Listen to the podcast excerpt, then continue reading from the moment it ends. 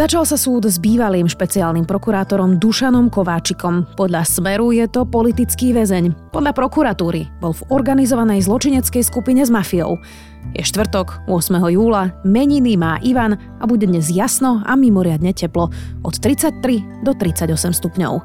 Vítajte pri Dobrom ráne. V jednom podcaste denníka Sme moje meno je Zuzana Kovačič-Hanzelová.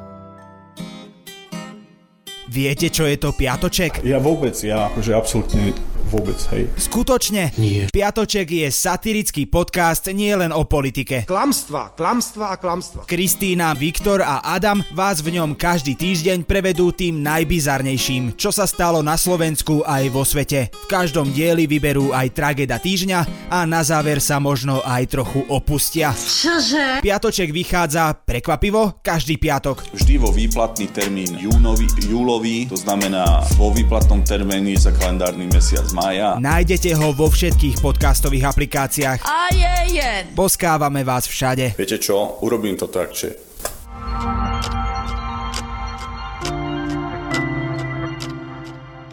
A teraz poďme na krátky prehľad správ.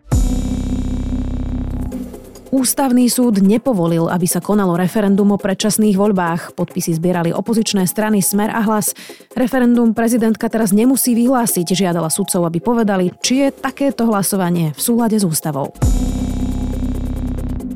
Situácia v strane za ľudí je mimoriadne vážna. Po stredajšom rokovaní vlády to povedala ministerka spravodlivosti Mária Kolíková. Považuje za vhodné, aby sa podpredsedovia strany stretli čo najskôr a diskutovali o vnútrostranickej situácii. Čas strany žiada odstúpenie Veroniky Remišovej a voľbu nového predsedu. Osoby, ktoré zo zdravotných dôvodov nemôžu ísť na očkovanie, nebudú musieť ísť po návrate zo zahraničia do karantény.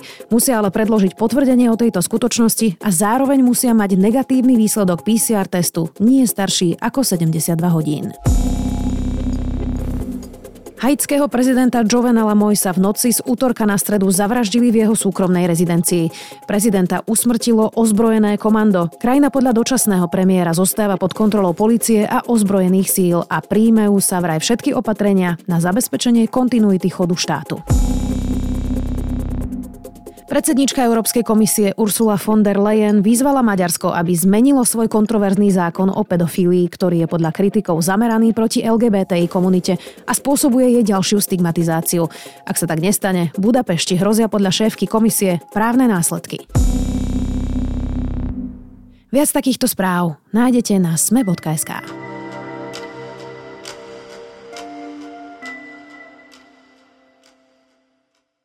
Dušan Kováčik sa dnes postavil prvý raz pred súd. Obžalovaný je z toho, že hoci mal ako špeciálny prokurátor chrániť právny štát, v skutočnosti bol súčasťou organizovaného zločinu a pomáhal mafii.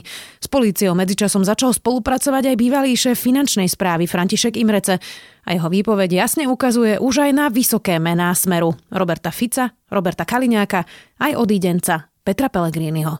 Viac už so šéfom domácej redakcie Matúšom Burčíkom. S putami na rukách a v obkolesení kukláčov Dušana Kováčika priviedla na súd ozbrojená eskorta a posadila ho na miesto, kam mal práve on ako špeciálny prokurátor posielať zločincov. Matúš, tak hm, bývalý špeciálny prokurátor sa postavil pred súd, videli sme ho vlastne po prvý raz, odkedy bol vo väzbe. Ako vyzeral? Tak Dušan Kováčik prišiel na súd trochu pochudnutý oproti tomu, ako sme ho poznali z takého toho jeho najznámejšieho obdobia. Nebol počas toho procesu alebo počas úvodu toho procesu veľmi zhovorčivý. Prečítal iba zo svojich poznámok pár vied o tom, že je nevinný a aj odmietol odpovedať na otázky prokuratúry a súdu. Pripomeňme si, hoci som to na začiatku trochu naznačila, že z čoho je teda vlastne obžalovaný? No je to veľmi dôležitá vec, že sa dnes začal ten súdny proces, lebo skutočne funkcia špeciálneho prokurátora je jedna z najdôležitejších funkcií v štáte práve v rámci boja s tým organizovaným zločinom, s mafiou, s korupciou na najvyšších miestach v politike. A keď sa vlastne bývalý a naozaj dlhoročný špeciálny prokurátor ocitne pred súdom za to, že pomáhal zločineckej skupine, v tomto prípade to bolo konkrétne zločineckej skupine Takáčovcov pri prepustení jedného z ich bosov e, z väzby na slobodu, tak je to akože skutočne vážna vec a potom všetkom, čo sa tu objavujú rôzne dohady a špekulácie a spochybňovanie vyšetrovania, teraz vlastne na verejnom súdnom procese sa môže ukázať, že aké má tá prokuratúra karty, aké sú dôkazy, kto čo hovorí a ako to teda v skutočnosti celé je. Robert Fico teda hovorí o Dušanovi Kovačikovi ako o politickom väzňovi už niekoľko mesiacov. To sú ale politické vyhlásenia, nechajme to, nechajme to bokom, ale on bol teda vo funkcii dlhých 17 rokov. Naozaj nevýdané roky, v ktorých, v ktorých vlastne bol v tak dôležitej funkcii. Ty si pamätáš nejaký bod, kedy si si povedal, že mm, asi teda sa niekde na tej ceste vlastne stratil a vydal sa na tie zlé chodničky, lebo on teda začínal ako nádejný prokurátor spolu s Dobroslavom Trnkom Áno. a tiež to teda dopadlo neslávne. Čiže pamätáš si na nejaký taký bod, keď um, si začal pochybovať o tom, že či je to správny človek na správnom mieste? Ono skôr tá otázka by sa dala postaviť naopak, že pamätáme si nejakú závažnú kauzu, ktorá ktorá sa podarila za éry Dušana Kováčika na špeciálnej prokuratúre odhaliť, potrestať, odsúdiť. Máme jediný známy prípad dvoch odsudených exministrov za SNS, to je Štefanova Janušek v tej kauze nástenkového tendra. Bola taká lastovička, ktorou sa ešte doteraz dokonca píšia predstavitelia Smeru, že však vidíte, že za našej éry to išlo. Tiež to trvalo 10 rokov, nie? No však ale aj celá aká tá kauza sa naťahovala a tá vláda najprv nechcela pripustiť, že sa vôbec niečo stalo. Potom na veľa, na veľa sa to rozbehlo. Myslím, že to bolo dokonca práve v tom období, keď nastúpila nakrátko vláda Ivety Radičovej. Takže naozaj tie výsledky špeciálnej prokuratúry pod vedením Dušana Kováčika vidíme asi takou optikou, že si pamätáme nejaké odsudenie futbalového funkcionára Venkeho, potom bývalého vysoko postaveného lekára Fischera. Jeden za bedničku jablk a Áno. druhý za nejaké ne, kačky, nie? Tašku s kačicami a neviem mm. ešte s nejakým iným proviantom. Takže ja si pamätám Kováčika skôr z toho obdobia ešte pred nástupom do tejto funkcie, keď on bol taký veľmi odhodlaný, že ako to tam ide riešiť a že on teda bude ten človek, ktorý pôjde systémom padni komu padni, ale zrejme sa potom, ako sa stal tým špeciálnym prokurátom, uspokojil v nejakej pozícii a už potom to išlo iba dole vodou. Ako je teda ale možné, že bol tak dlho vo funkcii, hoci popisuješ to, čo popisuješ? E, prečo vlastne ten systém ho neodhalil, nevypudil? No, to je zaujímavá otázka. Akože prvý bod, ktorý by možno bol odpovedou na to, je práve, že vyhovuje politikom špeciálny prokurátor, ktorý im e, pozerá na prsty a zaoberá sa ich kauzami a rieši podozrenia, ktoré sa objavujú či už v médiách alebo nejakým iným spôsobom na verejnosti, alebo politikom vyhovuje špeciálny prokurátor, od ktorého majú pokoj, dosahuje aké také výsledky, ktoré sme už teda e, pred chvíľkou spomínali a spokojná je aj jedna aj druhá strana totiž to špeciálneho prokurátora volí parlament. Vždy tam došlo k nejakej zhode, že toho Kovačika zvolili a ako som už povedal, všetci boli spokojní. Dobre, ale bolo to, že musel mať politické krytie a teraz sa pýtam, že nielen Smeru, lebo predsa Dušan Kovačík nevyšetril ani financovanie SDKU, už to síce bolo dávno, ale teda e, to nebolo len hlas podobný Robertovi Ficovi, ale, ale, ale aj e, peniaze, ktoré mali ísť teda do strany Mikuláša Zurindu, čiže on vedel vychádzať vlastne so všetkými tak, aby to úplne všetkým vyhovovalo? Veď, ale to je asi aj odpoveď na tú otázku, že prečo bol vo funkcii tak dlho, keď sa niekto dokáže dohodnúť naprieč politickým spektrom, že ako sú nastavené podmienky, tak potom není dôvod, aby sme sa toho človeka zbavovali, keď máme všetci nastavené nejaké istoty. Však aj bolo také heslo, že ľudia potrebujú istoty. Takže fungovalo to dlhé roky a teraz sa začína ukazovať, že čo vlastne sa v tom období dialo a hovorím, že ten súdny proces je najlepšia príležitosť na to, aby sme to videli na vlastné oči. Ty si to spomínal, prípad Dušana Kovačika, ten sa týka organizovaného zločinu a mafie, takáčovcov. Teraz ale postupne vlastne vyplávajú na povrch rôzne politicky exponované mená. V posledných dňoch začal spolupracovať s policiou František Imrece, bývalý šéf e, finančnej správy, bol to teda dlhoročný nominant e, Smeru. Čo teda presne hovorí? Čo vypovedá? A ako je to dôveryhodné? No, zaujímavé na tom je, že Imrece nevypoveda iba štýlom, že počul alebo videl niekoho, ako dáva niekomu úplatok, ale opäť je to jeden z tých kajúcníkov, ktorí priznávajú aj svoju vinu, hej, že boli priamo zainteresovaní do tých kauz. No tunak v tomto konkrétnom prípade Imrece hovorí o tom, že Smer, alebo teda vedenie Smeru, Robert Fico, Robert Kaliňák pracovali konkrétne na kauzach, ktoré boli v minulosti medializované. Týkali sa ex-prezidenta Andreja Kisku a teda daňových záležitostí jeho mm, predvolebnej kampane. Potom sa to týkalo podnikania Igora Matoviča a spomíname si naozaj na to, že Smer tieto veci veľmi intenzívne promoval počas svojich e, politických kampaní. To skončilo v zbere papiera. Odkiaľ máte teda tieto informácie aj s výpovedou? Nie sú to informácie, ktoré získala NAKA pri zásahu?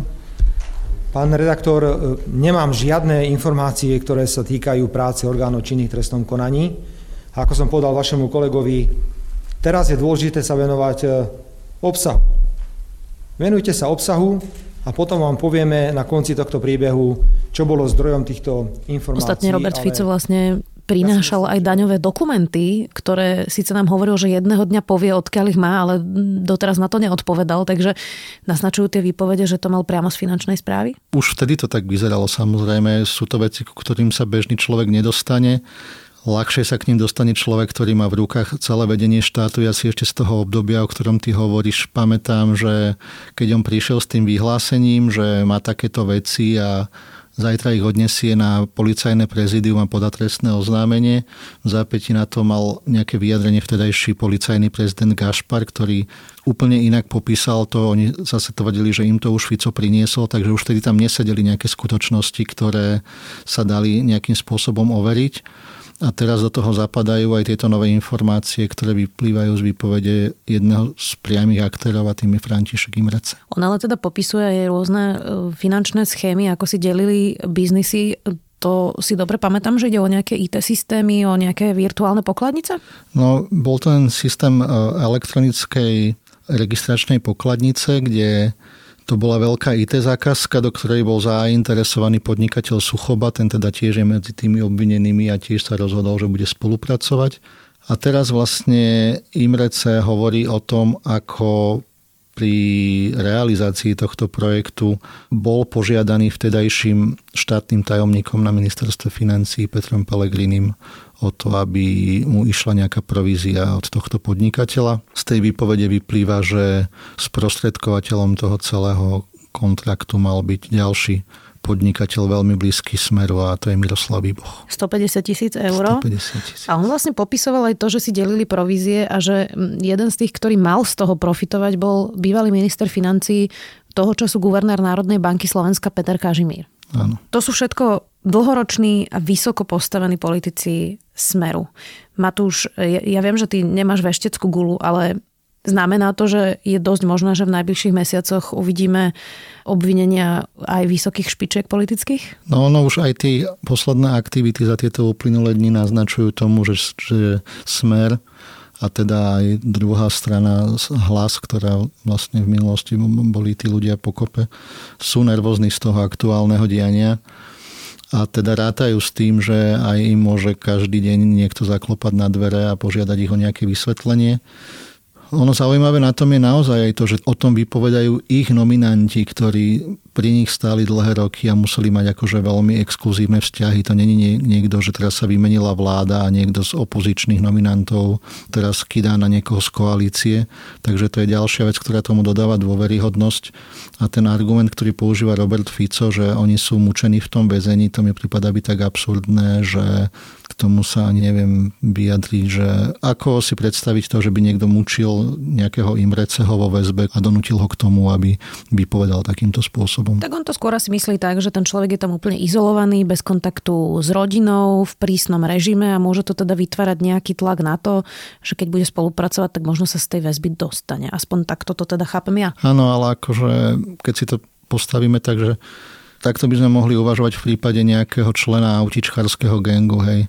Ale toto sú skutočne vysoko inteligentní ľudia, ktorí si musia uvedomovať to, že ak by vypovedali naozaj e, ohromné nepravdy, tak im to oveľa viacej poškodí v rámci toho procesu, ako pomôže. Pri tých um, verejných zákazkách a verejných obstarávaniach napokon ty si spomínal nástenkový tender, alebo teda máme kauzu emisie, alebo kauzu gorila, tak uh, tam sa dá povedať takéto povestné follow the money, je, že keď je vlastne nejaká schránková štruktúra, tak tá policia začne postupne rozplietať, uh, kam to teda všade tie peniaze išlo.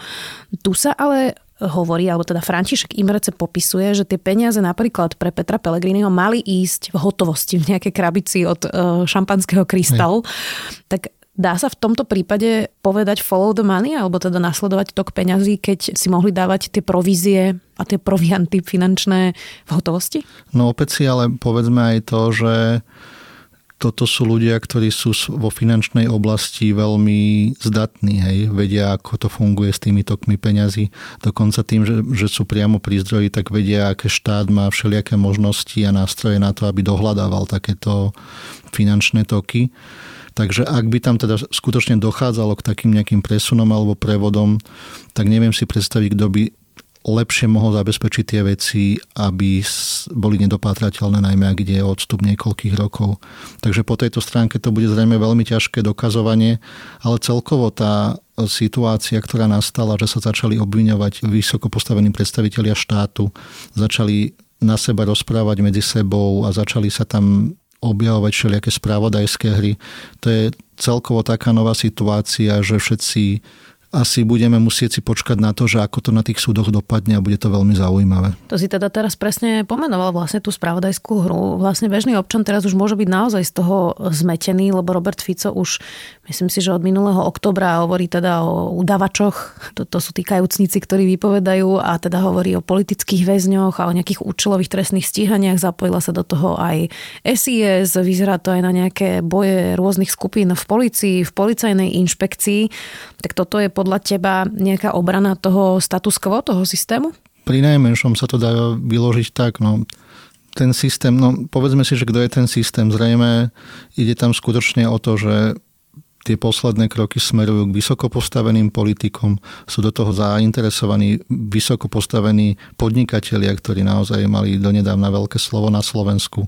Ide tam o veľké peniaze a ide tam o osudy naozaj významných ľudí, takže asi každý robí, čo môže. Je dobrá správa, ako napríklad rýchlo to išlo s Dušanom Kovačikom, že vlastne po niekoľkých mesiacoch už je na súde a môže sa aj obhajiť pred verejnosťou alebo neobhajiť, veď teda každý si podľa toho urobí nástroj, je to ostro, ostro sledovaný prípad, ale podobne to bolo aj pri vražde Jana Kuciaka a Martiny Kušnirovej. Takže ten špecializovaný trestný súd pochopil tú dôležitosť týchto prípadov a ide naozaj rýchlo, aby tá spravodlivosť neprišla podobne ako pri tom nástenkovom tendri po 10-11 rokoch alebo vôbec? On tento prípad Kovačika je trošku špecifický oproti tým ostatným, lebo sa netýka naozaj takého toho diania v rámci tej politickej sféry a podnikateľskej sféry. Ide tu skutočne o takú nejakú spojitosť alebo spoluprácu s nejakou mafiánskou skupinou. Takže tam aj to dokazovanie bolo zrejme trošku jednoduchšie a na tom súde sa teda všetky tie dôkazy, ako som už povedal, budú môcť preukázať. Ale to, čo hovoríš, je naozaj, keď sa pozriem pár rokov dozadu alebo 10 rokov dozadu, akým spôsobom fungovali súdy a ako to všetko išlo pomaly a stále sa dali robiť nejaké prieťahy a tí advokáti využívali všelijaké možnosti, ktoré im dával ten systém, tak momentálne je tá situácia neporovnateľne lepšia a nahráva to tomu, aby tá spravodlivosť prišla rýchlo a aby sme sa dozvedeli pravdu.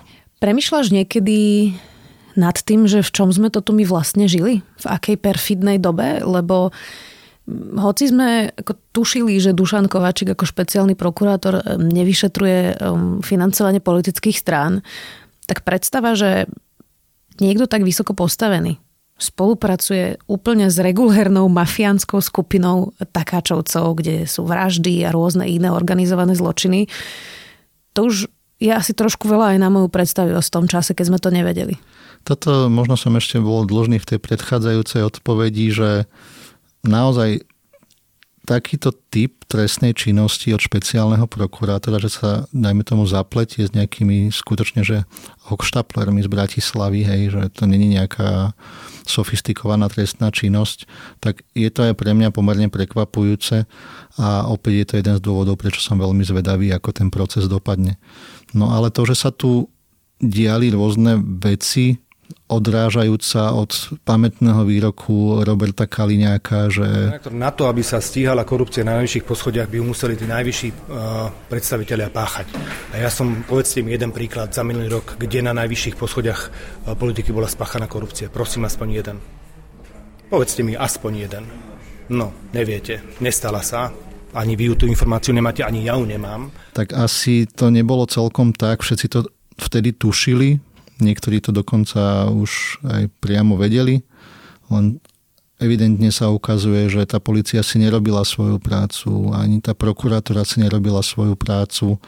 A momentálne, aj keď sú všelijaké náznaky a aj keď aj v rámci týchto vyšetrovaní tí policajti robia chyby, samozrejme, však aj pre nich je to nová situácia, nedá sa všetko robiť perfektne, tak momentálne by som veril tomu, že to funguje oveľa čistejšie a že ten záujem je nie dostať do väzby predstaviteľov opozície, ale preukázať, že čo sa tu v skutočnosti dialo. Hovorí Matúš Burčík, šéf domácej redakcie Denníka Sme.